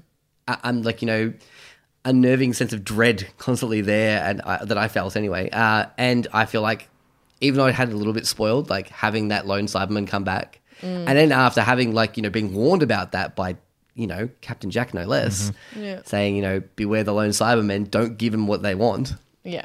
and then to see her finish and just be like, no, I'm going to give you this. Mm. And the rest of the team going, It was why, a why, good what's your plan? episode for the season. One of the Yeah. better moments there was when she was having to make a decision between killing, is it Percy, Percy Shelley, Shelley, yeah. and uh, giving the Cyberium, whatever it was called, to the lone Cyberman. The MacGuffin, yeah. MacGuffin, thank you. And those moments where the doctor has to make decisions Big that nobody should yeah. have to make. Yeah. Yeah. Um, not one of the best episodes ever made, but The Beast Below. Oh, sorry, just a version Oh, of this I like. The Beast Below, which is the second uh, 11th Doctor episode, is not like overall a fantastic episode, but there's a moment in that where he's like, I am going to have to make this creature brain dead to keep the human race that exists on the back of this fucking whale alive. And that is like a heart. Yeah, and you're it's seeing him like like he says like i'm gonna have to change my name because i'm not the doctor anymore if i'm doing this but it's like the decision i have to it's the it's the best option a bunch of terrible options and those moments oh that's what doctor who's capable of Yeah. so a moment like that really hits for me Yeah, uh, it, it was. Uh, I really liked that that whole episode. I really, I and plus, side note, I really liked the design of the lone Cyberman. I think, he, yeah he was cool the half cracked face open, and even the contradiction of a Cyberman that actually is still holding on to emotion was Yeah. fun to play with. Like that's that. There's something there. There's some texture there. That's fun thing. Apparently, the voice actor, uh, the, the the guy who played, I think it's the, the, the same person, the the lone Cyberman, Mm. was the voice actor that talked that first mentioned the timeless child in episode two of series eleven. oh really interesting. I think don't hold me to that, but I think I heard something about that, and I was like, oh, okay, um, yeah. let's talk about the companions a little bit more before we move on. Obviously, I think we all agree there's too many companions and they Yeah. don't do enough with them. Yeah. Mm-hmm. Mhm. Um, we've already talked about Yaz's weird moment from three years ago that just gets thrown in at the end of uh, Can You Hear Me? Look, don't get me wrong, I liked The, the, resolution of it and the sentiment, but and it got a smile out of me. I was like, oh, that's nice, but then I'm like, well, why? Like, But it feels like an idea someone had for like a short film or something. They've gone, I've got this idea. I want to put it in somewhere. Can we just throw it in here? It's like, no, you can't. It doesn't fit there. And also, No. like, you know, the connective tissue, obviously, to see her at her lowest low and then to see, like, who she is now, who's, like, a very capable person. Sure. But I didn't know Yaz, who, you know, was thinking about running away, slash, you know, Imagine if she met the doctor at that point. yeah. Imagine if she joined the doctor then. Yeah, mm-hmm. You so know? that's the thing. Like, Yeah. I, I think that's why that I had the biggest problem I had with it, and why I found it so jarring is because we didn't know that. We were like, oh, mm-hmm. okay, cool. We Am I supposed to? all of that growth. Am I supposed to feel something for this for, for this moment Can't. because I don't impossible. get it? Yeah, Uh, mm-hmm. she's also, I th- think she's in love with the doctor. Yeah. Yeah. Right? She is. Well, right? she said she, there was a talk about like when I think it's in the Mary Shelley episode. is, actually, yeah. they're talking about like people, you know, unrequited love or whatever. And she says she's got that, but mine's a little more complicated. It's not Ryan. It's got to be the doctor. Yeah. and that Oh, was implied in the first season. And I Yeah. like the, the theory I heard. Well, I was watching an episode of Whovians and they brought it up um, about that, Mm. and I, they they mentioned it maybe referring to the master. no, she's talking. I don't know. doctor. I, No. I, I don't know. Like I, I I'd be kind of interested. Like maybe she's been controlled by him, but I mean, it doesn't really matter now anyway because Absolutely not. He's No. definitely It's- dead. He's- wink, wink. Yeah. He died off screen, so therefore must be dead. Yeah, no, they'll bring him back somehow. But Does that does that resonate with you at all, Damask? What, Like, Yaz being yeah, in love with the Doctor. gay for the Doctor? Yeah, totally. I, I definitely think that she is. Absolutely. In terms of what the show is doing with it, though, is that like, Um, which is at this point I think they're mentioning it certainly- occasionally. just winking. yeah, alluding to it. I think. Well, what's happened in the past with that is like that's what happened is the companion will like kind of allude to being interested, and then Yeah. as time goes by, as their connection grows, and it becomes more complicated. Sure. Yeah. Uh, Graham, um, yeah, I don't know. Graham, without his whole having to deal with grief from last season, is just sort of a joke machine. And I, I understand what you're saying about him being your favorite of the companions. Yeah. And certainly he's charming. I also think he's a crutch they lean on to just be dorky grandpa. Oh, and he's yeah. not Yeah. providing anything 100%. else anymore. hundred percent. yeah, Yeah. He absolutely is just there to like read lines. Yeah. Yep. Yeah. Uh, but I did want to suggest that in that last episode, Mm. when the Doctor has the death particle slash miniature Cyberman attached to the bomb, right? And she's threatening to blow up Mm. Oh my all God. of them for the sake of, you know, saving the universe or whatever. Yeah. And Old then mate. What's his face just strolls in. Old, yeah. She she's not going to do it. Yeah. And then Barristan Selmy from Game of Thrones. They have a conversation about how he's going to do it. walks in and goes, I'll do it because I apparently was the one who sent the Cybermen back in time. This was never alluded to or suggested in any complex way previously. Mm. And so, therefore, it's on me to do it. You can leave. And the doctor says, Sure, mate, I'm out of here. What if, just for a second, what if that was Graham? I thought it was going to be because there's a part when, when A, we'd lose a companion, and God knows we need less companions. Yeah. And B, he's had this whole mortality problem for a while. And C, he he thinks the doctor's the most important person in the world. He'd be it would make Yeah. sense. I think like that is a really smart idea. But, but what I kept coming back to in like thinking about, oh, maybe they'll kill off Graham because that's a Mm-hmm. you know a good resolution. Is that they cannot kill Ryan's only family now, which is Graham. Yeah, they can. Because then I that's mean- a complex issue for Graham, and he has to learn that family doesn't. While like he's adopted family anyway, he can continue to. Adopt. I think they can. family. I don't think they will. Is what Well, I'm saying. Well, the answer is they didn't. I- they didn't do I that. honestly thought because I, I thought this season was going to end with with Graham carking hmm. it somehow. I, I thought that was how we were going to wrap up. Yeah. It was going to happen. He had that speech with Yaz, and it felt like a. had that speech with Yaz. Yeah, he had the speech with the doctor, as bad as it might have been, but like hmm. he Yeah. had that speech with the doctor, and then there's that part where the doctor is like, "I've got to go do this," and she's looking back at the companions like, "We don't want to let you do this," Mm. and they kept focusing on Graham, and Graham looked like he was about to say, "I'll go," and I was waiting for that moment, and it just never happened, and then. Old mate, we've just met an episode ago that, yeah, like you said, we don't have any attachment to. and and apparently, yeah, I I completely missed the fact about Also, it. the blocking of that scene is, is just insane. Just the way that scene runs is nuts. Yeah. So, talking to the master, the doctor, and then this old guy walks in who's like, I'll do it. There's a million Cybermen or Cybermasters, whatever, just standing there doing nothing. And he's just then allowed to, like, they. Doctor and the old guy have a conversation about how he's going to do it. The master must just be standing there listening to this conversation. they switch over. The doctor is allowed to leave, and then he has an opportunity to blow it. It's just insane and so fucking dumb. Yeah, yeah, yeah. Ugh. Oh, yeah. agreed. Uh, Ryan. Who? Yeah. Who the fuck is Ryan? What is Ryan He's, doing he's here? not. He doesn't do anything this season. Does nothing. He sucks on his thumb a couple of times. Yeah. Oh, in That's that so episode, dumb. That ep- oh, that far out. mm, that episode. Fucking. What is his relationship to the Doctor? What is his relationship? Even with, I mean, even with Graham, I don't think they've really gone past the "I guess I love you" stuff from last season. They're not building on that or challenging that or Like- anything. When they that, that moment happened, I was like, okay, this is cool. We're gonna maybe we'll explore this a little bit more in this. Nope, just they work together as a team now. That's they've come to grips with it. Like I, there's nothing there. There's nothing. I could see a version of this show with a Jodie Whittaker Doctor and a Ryan type character. That's her companion. Mm. Just just sure. Ryan. Yeah. That could be very interesting in terms of like that dynamic of Yeah. the younger man and the older woman and like all that sort of stuff going on. And maybe a younger man falling in love with a female doctor would be interesting too because we Yeah. keep seeing these young women throw themselves at the doctor Yeah. in previous incarnations and stuff like that. There's a lot of places to go mm. Yeah. and put a bit of a twist on things. I think like His inclusion is just getting nothing. to know a new doctor is such a big thing, and there's so much to like figure out. You really need one companion to focus on to like build the one-on-one relationship. Like Yeah. starting it off with three is such a huge fucking mistake, and it's so dumb. I just.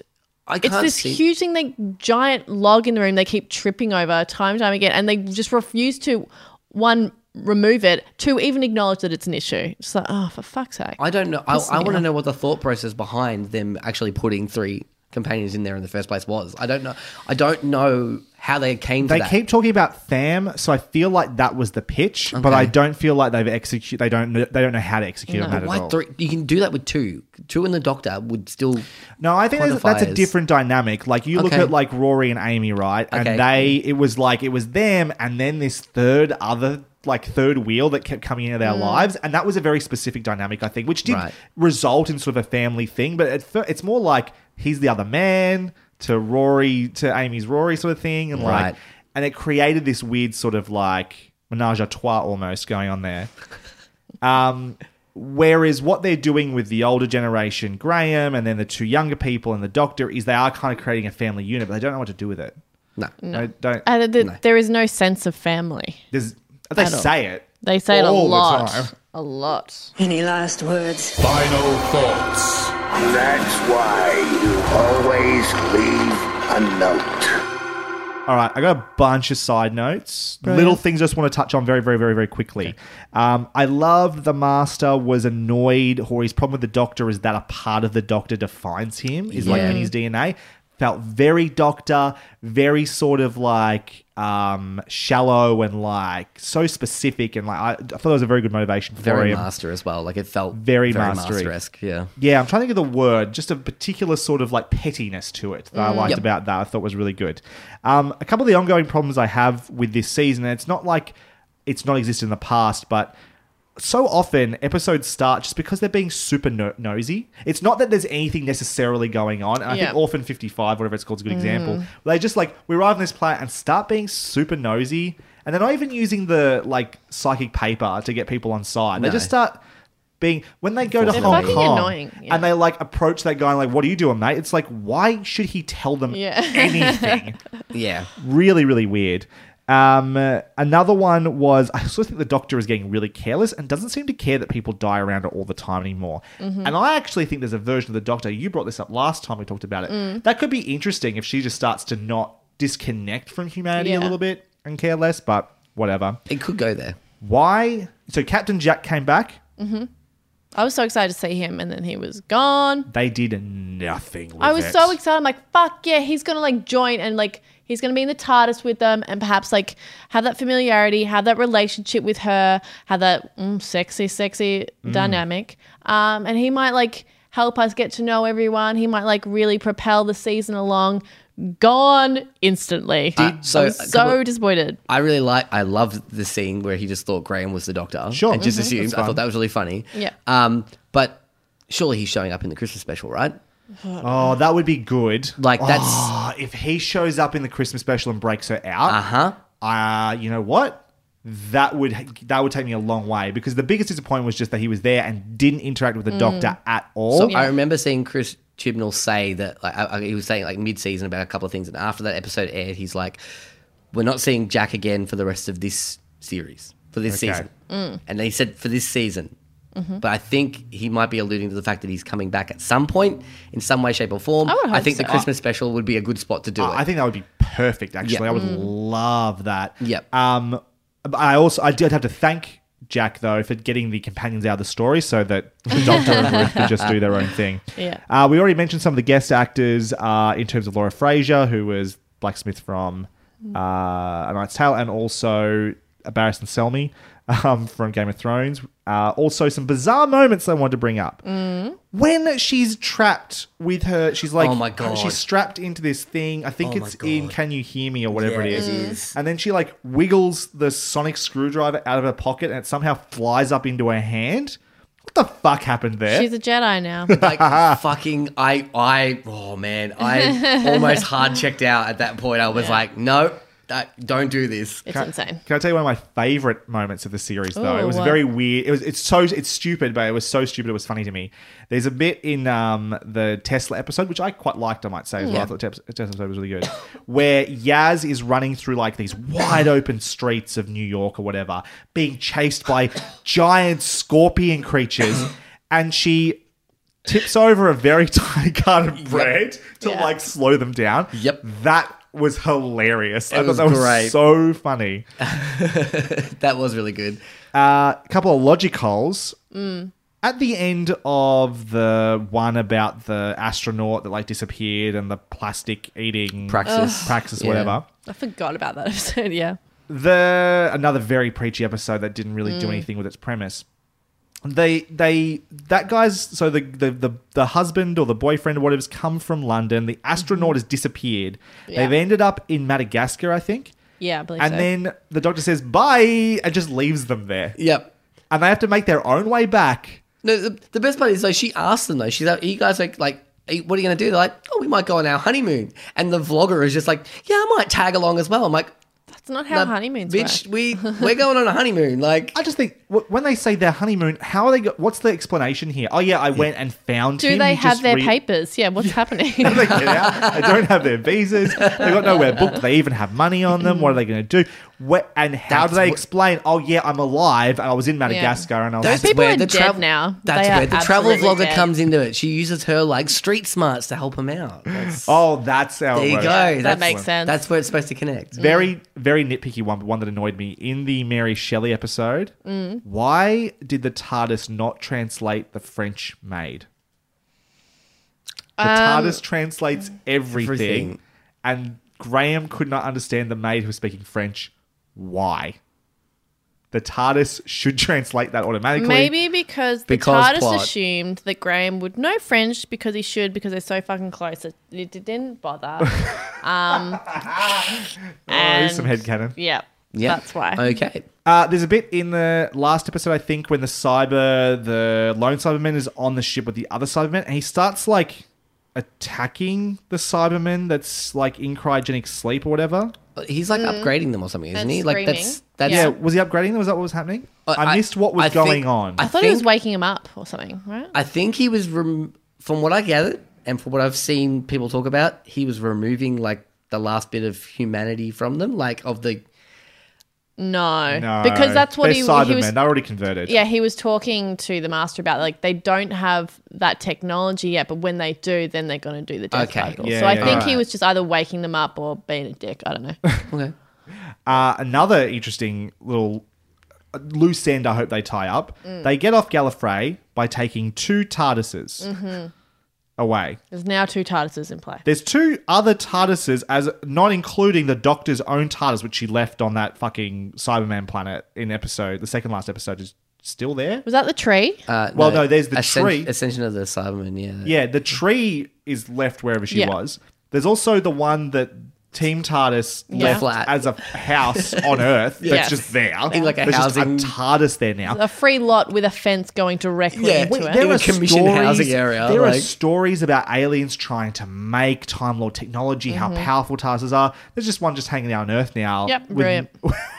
brilliant. Mm-hmm. Hope they do something with that. And I think the Doctor's TARDIS is just hanging around somewhere too. Yeah, because yeah, I def- she definitely didn't go She back didn't for get it. back the TARDIS either. Which, like, oh, Mm. oh, what is going on? One last point. Well, I assume that the the Judoon or whatever they would have confiscated it, right? Uh, I hope that, yeah, Yeah. it's Uh, sitting in a it's in a storage docking locker somewhere, somewhere. yeah. And her and Jack will go and get it. Yeah. Final point, so we Mm. can move on because I've talked too much. I still love the opening title so much. Yeah. It's great. the best It's the series great. ever had. I have one note. Yes. I just thought of it then. Um, I think that Ada Lovelace, Lovelace should be a reoccurring character, Sure. and her and the Doctor should have a thing. She was very cool. Yeah. I liked her a lot. I really well enjoyed their performed. dynamic. Yeah. I would A not say no to that. That would be kind of fun. Uh, did you have anything, Joel? Um, you were saying before about uh, in your um, spoiler-free review about the music and how Yeah. you were disappointed in it. I thought, that, well, for the most part, I didn't like really pay much attention to it. Um, I think in Spyfall, especially in the first in part one. Oh yeah, they were doing something because they were trying to evoke Yeah. James Bond. But I, but I liked that. I was like, this is kind of Sure. fun. It's the same way I feel about like you know very nerdy video game reference. When I hear Snake Eater from Metal Gear Solid Three, it's very Bond. It's very That is a whole other level. I They are know. not comparable. I know. At all. Snake Eater is a masterpiece because it's so tongue tongue in cheek, but it goes the whole Yeah, way. true. Okay. the whole way to being its own great thing. I don't know. I just got it, that really it did get me in the mood for a spy, and especially that first half. I really liked how that all played out. Yeah, uh, I think they sort of they sort of dropped off a little bit in the second half, but I, I think I, it got me in the mood for an episode that was called Spyfall. It, them dressing up in tuxedos and trying to infiltrate a party. I really liked that. Okay, it bothered me that they couldn't give the doctor a better suit to wear. They Yeah. couldn't? You didn't like I her? don't- No, no, it was terrible. It was awful. Bow it ties are wasn't cool, though. It wasn't well fitted. That's I don't mind the bow tie. Yeah. It was wasn't well fitted. Yeah, it was actually, just you're like right. a bad suit. It annoyed me. Mm. Um, do you like, apart from the Doctor Who theme song, Mm. is there any piece of music that like you can remember? Oh, God, no. No, that that's what I mean, Through your head. I Do don't know what the remember music theme- from shows at all. So do you, you can't do you think that. you remember any of of Murray Gold's score from the previous Doctor Who? Not on the top of my head. No, if Not you the played Eleventh Doctor's theme. Dun, No, dun, if you dun, played it, I probably I dun, would recognize Yeah. it, but I don't remember it. I'm It's- not walking around my house humming Oh, the music from. It's Doctor not like Who. me after Always. after watching after watching Mandalorian, where I just constantly hum Yeah. that theme in Mm. my head. That's like amazing. As soon as I think about it, it's That's a perfect example, like, though, with a show where its the- musical identity is I so hum strong. the main theme, but just random score stuff. No, I'm not doing that. Sorry, bro. They're very different beasts. Well, yeah, I think Uh, we found that. least favorite and favorite episode. Uh, Joel, what was your least favorite episode? Orphan fifty five. Yeah, garbage. Why? Why Orphan Fifty Five? Just garbage. That's it. I, I hated. I just. I hated. I don't mind, like you said, I don't mind preachy. I don't mind it being preachy when sometimes it's like, okay, well, whatever. But this one, it felt like the doctor turned to face the camera when you need to look after Earth or Mm. Earth will get destroyed. Like it felt so like shoehorn directed and I'm like, oh, I hate this Yeah. so much. If anyone's if anything's gonna make me check out from a message anymore, it's when you try and sit down, sit me down in a chair and go, fucking listen to this. After Shove telling me throat. a bad story. yeah. Uh, well, like, that's it. Yeah, on. that's the thing. Like, I was just Yeah. Did not care. Uh, Damascus what was your least favorite episode. Orphan 55. It was fucking terrible. Like, I was watching it, I'm like, this is a truly terrible you episode texted of me. We very rarely like We, interacted. we all don't about talk season about the shows we're watching. until we get to recording, and you were just like, episode three is the worst. worst It's thing so I've ever bad. seen. Um, yeah, I just like the whole. I'm actually her daughter. She's like, I've spent my whole life wondering about her, and she's never wondered about me. So now I'm gonna blow oh. up like mm. hundreds of people. was just dumb. The whole like, oh my god, this is Earth. I was like, fuck off. I don't care. There were too many characters. There was too much going on. That stupid old woman was annoying as fuck. I don't care about her husband. I, I didn't care about that at all. Oh yes, None of- yes, of course I will. Oh god. None of it was interesting. I didn't learn anything about the doctor from that episode. I didn't learn anything about anyone. It wasn't original. It's like I've seen that episode before and it's been done so much better than that. Yeah. And at the end, the climate change thing, I was like, what the fuck did I just I was so upset. Maybe I I just, just wanna, like maybe I just want to go dr- like fill Yeah. my car up with diesel and just drive forever and just be like, no, fuck you, you can't tell me what to do. that's right. Had the opposite Yeah. I effect. did, Yeah. yeah. I littered all day the next day, just throwing shit everywhere, Uh, shoving it down a turtle's neck. Like, Fuck you, Doctor Who. I concur. Episode three, all fifty-five, was the worst episode of the series. In fact, it's the worst episode of Jodie Whittaker's Doctor. In fact, it is one of. It's not. I, I'm not going to is far one of the say, worst I'm not going to say it's episodes. the the worst because there Oh. are some truly. I've got to go back and remember, but it's fucking hell. Of my memory, it's yeah, it's, It's There, really there, fucking do you, you don't remember the one where uh, the woman who plays Moaning Myrtle ends up as like her face exists in a piece of cement? Like Oh she's my having God. a- I don't remember that. I do remember that. It's, it's, I don't mind that No, no, that is it's a horrific It's episode. bad, but- who- which doctor is that? Uh, Tennant. Tennant, yeah, I think it's Tennant and Rose. I think It's one of those episodes where, where he's hardly in it. Yeah, yeah, Like, yeah. he They shows talk, up at the end. They It's like talk Blink, but about bad. the Doctor. Yeah, it is exactly it. Yeah. It's Blink but bad. Um, They talk about the Doctor in this. They're like, I think they're like.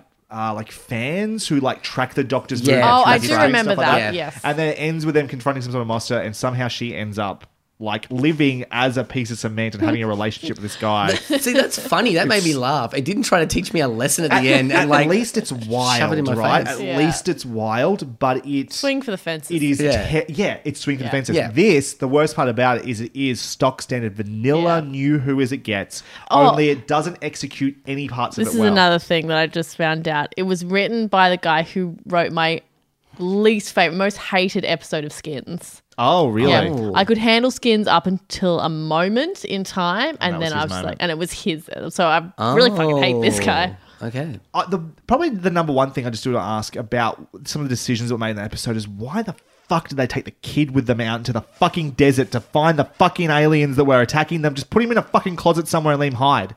I don't understand. There were safe places for him to be. Yeah, it doesn't make any sense. Wasn't that that bit where she convinced the alien to like walk into a cage? Yes.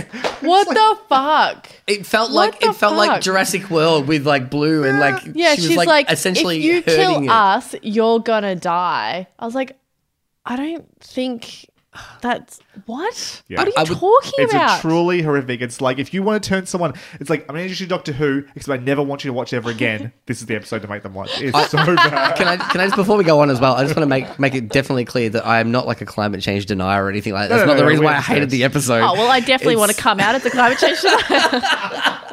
no, I'm joking. you, could, you could run for government on yeah, that that's policy. true. Yeah. I'd Uh, win. Anyway. oh god. What was your favorite episode of the season, Joel? Um, I think I, I, I go back and forth. I think I really liked the the haunting of Villa uh, Villa Diodati. Sure, yeah, good Um, but I mean, uh, the the the Judoon what's it called? Fugitive of the Judoon. Yeah, I really like that episode as well for a multitude of reasons. But I just I I think it the haunting uh, of Villa Diodati resonated with me just because it reminded me of like it felt like a Tennant it felt like a Tennant and and Matt Smith era kind of episode. There are And some really good scary episodes of Doctor Who when Mm. They choose to do like haunted houses stuff. Yeah. They, they can sometimes just be like forgettable, and they but they can be really good. I mean, look at the Weeping Angels. They're just Oh, terrifying. example. Anytime you Yeah. see like statues now, I always give it keep an eye on it as I'm walking by. Um, like my like Ash can't watch that. My You wife must can't look watch that. insane in a museum. Oh yeah, uh, I'm just like freaking out. Yeah. Uh, no, she she can't like.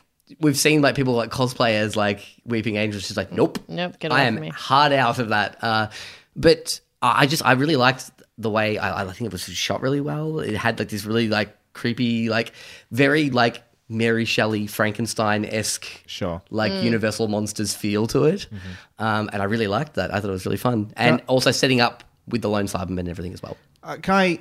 I will give a little criticism about that one though. I felt like they just didn't do enough with the Mary Shelley part of it. Yeah, Oh, it's about agree. her The- boyfriend. The yeah, well, the implication that the like the Cyberman sort of inspired Frankenstein. I was like, that's clever. That Yeah. makes sense. I see sort of like how that works, but um. I wish they'd lent they into that just a little bit didn't more. do anything with those characters really, and like Percy just Mm-hmm. gets introduced in the last ten minutes to have his moment, and then he's done. It's and then like, Lord. Byron's the one who gets to do his like poem at the end anyway. Yeah, like, true, if, true. Like imagine if I, I don't know if this is accurate or anything, but imagine if Shelley was the one, like Mary Shelley got to do something that she'd I- written I about. just think it's always more fun when the historical characters are actively involved in what's taking place. And I didn't feel like any of them, the things were happening to them. They weren't really motivating or getting involved with what was happening, as opposed to like the Nikola Tesla episode, which. What for until the episode that I do think is my favorite was my favorite episode of the season. Like it was just it was a fun adventure. Tesla was Yep. fun. What they did with Edison was fun. They did have a good uh, use of theme and and plot. The idea Right. of like original ideas versus like when those ideas are stolen and used for business Mm-hmm. purposes. Like there was a lot going on there. It was well executed. Sorry, not my turn. Damask, your favorite episode. Yeah, no, my favorite is the Tesla one actually. Oh, cool. Um, Jumped yeah. all over you. it's all right. Uh, yeah, I really like connected with Tesla. I was interested in him. I felt a lot for him. Same with Ada. I really like enjoyed her as well. Mm-hmm. Um, yeah, so I was like, and it was after Orphan 55. So I was like, oh, thank Some God. relief, yeah. yeah. on, yeah. Um, it was healing me a little bit, which is good. Yeah, and I, I just enjoyed the doctor, her admiration Mm-hmm. for Tesla, the conversation she was then having with Yaz and stuff about like why it's important to like, you know, aim for the stars or like follow your passion or do all, all of those things. It's not to be seen in the moment. it's because it's important to you or like yeah it's like there's all these different motivations as opposed to like oh i'm the most important person in the room and it's an important thing that everyone knows that i'm the most important person in the room it's Yeah. not about that it's Yeah. about so much more and i re- it reminded me of yeah early days doctor which was like you know Mm-hmm. That whole epilogue stuff, was yeah. really, really. I enjoyed it. Yeah, Doctor, it was like I like. I don't really have a favorite episode this season. Well, not one that you ultimately yeah, loved. Sure. But I yeah, I enjoyed myself in that episode. Mm. Um, something, uh, just something else I did like about that episode as well was structure-wise. Again, talking about writing for a second. Opening, it was very just focused on Tesla, Mm. and then it's sort of like then they inserted the Doctor with an adventure already in progress. Mhm. We didn't have to start with Team TARDIS on Yes. on the TARDIS and like we'll go. Then to we the- go here, Yeah, it was like this happens. start in the just focus on Tesla, make him the focus, and Mm-hmm. then we'll introduce the characters we know at an appropriate time. And it just it was the momentum just kept That's it moving. how it was they so used. cool. That's generally how they used to handle like a lot of like historical episodes. Not always, but not it- always, but but, like it it, works felt- quite often. Yeah, yeah, it's a good way to do it. Uh, my favorite episode was undoubtedly episode five, "Fugitive of the Judoon." Uh, it was the first time I've really had a twinge of excitement Mm. um, about this Chibnall era in terms of the possibilities, in terms of the bigger ideas, in terms of tying it back to the larger Doctor Who mythos, in terms of challenging the Doctor as a character. They piss the uh, the companions off with Jack over in the corner over there, and let the Doctor have this other story with herself. Fuck, I was so happy with it. Mm. I'd actually I had been spoiled on this episode too ahead Yeah, of time. same. That's a shame. Um, I had as well. If you follow, I, I follow Doctor Who on Twitter and on YouTube and stuff, so it was hard to avoid. But the, but so I was like, oh, this is not going to be as, as effective. Incorrect. I thought it Mm. was plenty effective as it happened. And I watched the episode with Liam, who had watched Orphan Fifty Five, was just like, what the fuck. and he watched that one with me. and Was like, oh, this is what Yeah, this way show's going to better. do. You didn't seem to l- enjoy the episode as much as I did, though. Was there anything in particular reason? Anything let you down about the episode, Damas? Um, I did enjoy it for like what was there, but I was still frustrated at that point of like the companions. Sure. Like the fact that they did need to be quarantined in order for a good story to happen.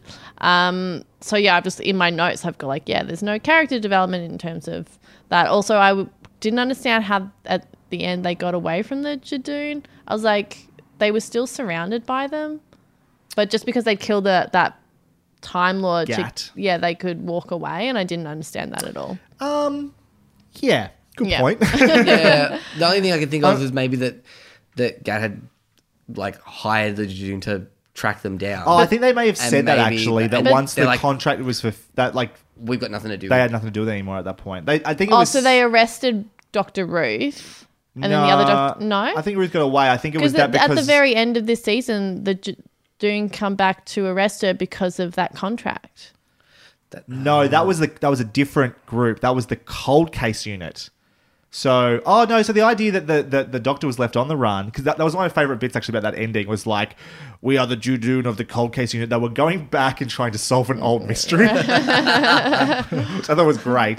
Uh, so, yeah, you're right. That, they must have escaped, and this Yeah. was sort of gone, oh, they got away. I'm just saying, like the Case is going to be put on Yeah. ice for a while. Right. Maybe Ruth went back into hiding for a while, let it simmer down, and then eventually they've got back to it and gone, oh, wait, you're the doctor. Come with Come us. with us, yeah. They just barged their way onto the TARDIS, though, which is hard to do. insane, hmm. almost Happened- impossible. Happened a Not couple times. impossible. It does happen. I said It's- almost Yeah, I was impossible. gonna say happened earlier on in the season as well in the series. It happens. The, oh yeah, with the the creepy.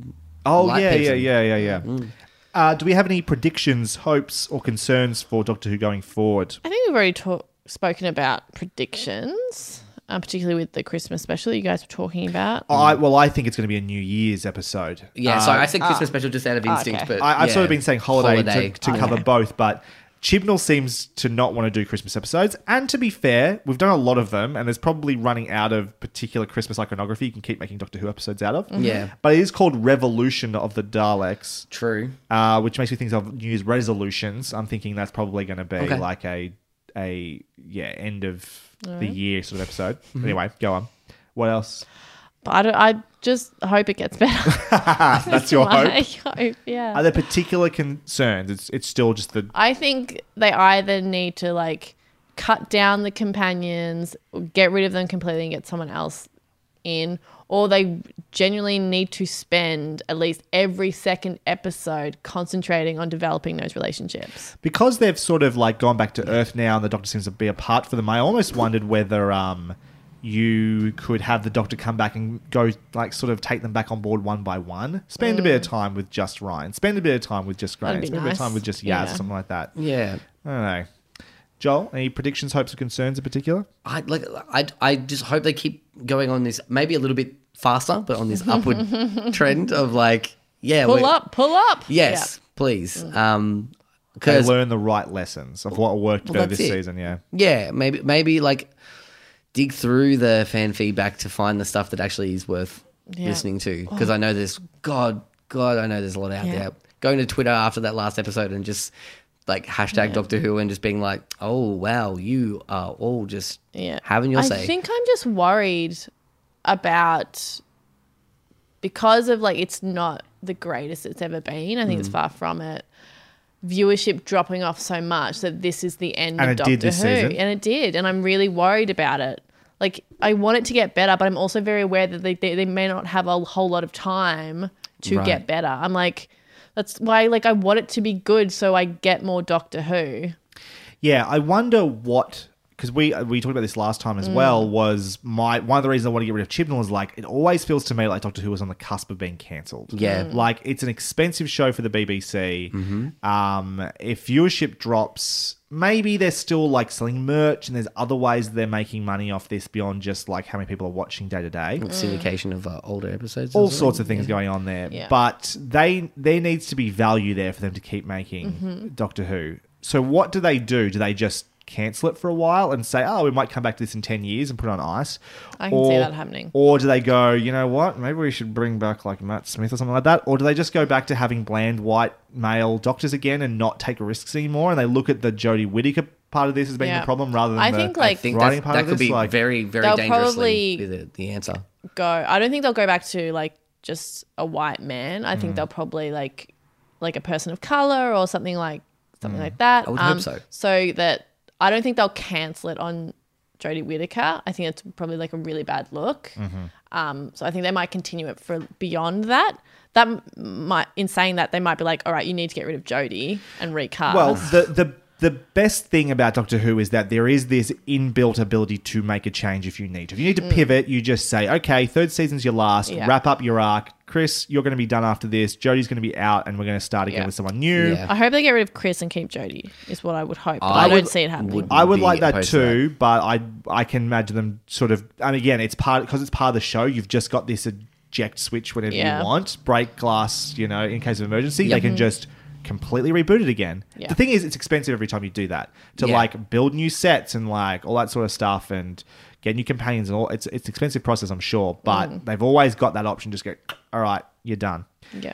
Uh yes, I don't think the master is dead because he never No. dies. Yeah. Um, I hope we learn more about the division. I hope I would love the doctor to interact with that adopted mother so that she has, character Mm-hmm. she has. I think there is so much interesting uh, elements to that little part of that story. We saw a lot of potential trauma there that could be di- could be discussed. I love There's- an exploration of trauma. There's a there's a theory going I around think you've that, said that more than once. Definitely have because I love an exploration of trauma. there's a theory going around that that might be that might have already happened in an episode. I think They've from, already- from a Capaldi episode. There's a woman who looks very similar that might be a different regeneration, slightly different regeneration of that. You need to send me that link. I want to see what that's. I'll talking try and find about. it for you, yeah. There's also there's a do bit. you regenerate to look slightly different to yourself though? Is that a thing Well, that they do? I, I say slightly different because she was just like a, a, an older, slightly older white woman. That was Right. yeah. There is a character in uh, the end of Tennant's run as well. In the end of Mm. Time, there's uh, he's talking. I think that might be the one. right, and it's like at the end of that run, and there's a, a bit where.